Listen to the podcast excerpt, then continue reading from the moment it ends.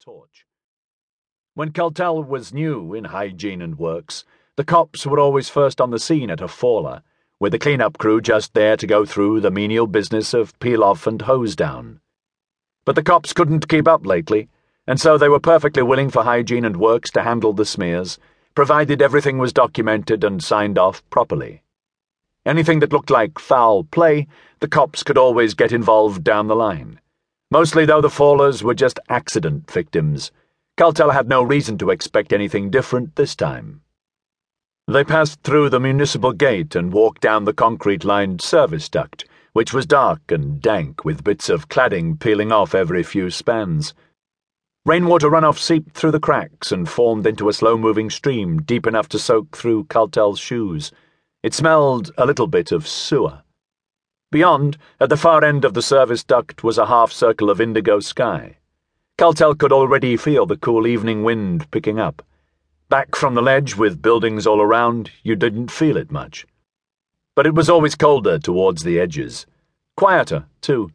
It didn't take much to absorb the hum of traffic, the rattle of commuter trains, the moaning of cop car sirens as they wound their way up and down the city's lazy spiral. Beyond the duct, the concrete flooring gave way to Spearpoint's underlying fabric. No one had ever bothered giving the black stuff a name because it was as ubiquitous as air. The ledge began level and then took on a gradually steepening slope. Cutler watched his footing. The stuff was treacherous, everyone knew that. Felt firm as a rock one second, slippery as ice the next. Gerber waved the torch down slope. There's our baby. I see it. They edged closer, walking sideways as the angle of slope increased taking increasingly cautious footsteps. The faller had come down about thirty spans from the very edge. In the evening gloom, Cutler made out a head, two arms, two legs, all where they ought to have been, and something crumpled beneath the pale form, like a flimsy, translucent gown.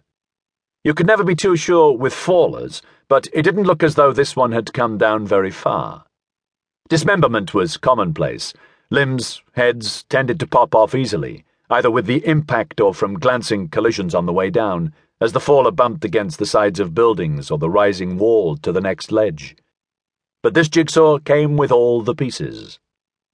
Cutler looked up over his shoulder and lifted the rim of his hat to get a better view.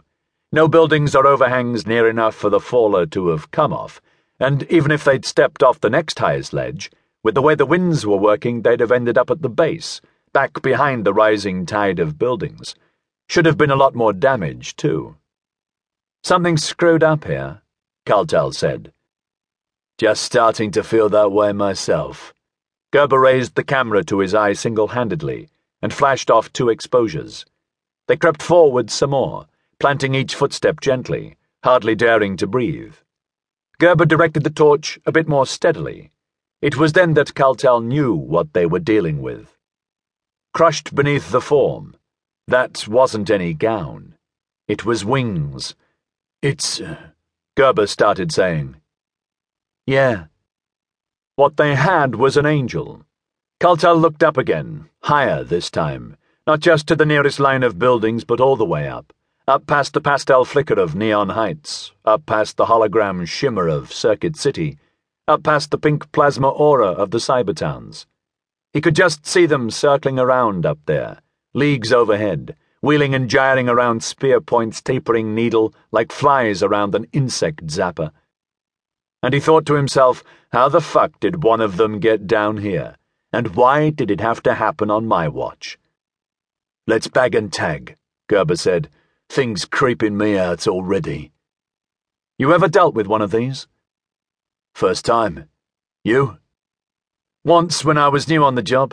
Fell onto the third rail of the Green Line elevated. Fucking thing was like burnt toast by the time we pulled it off.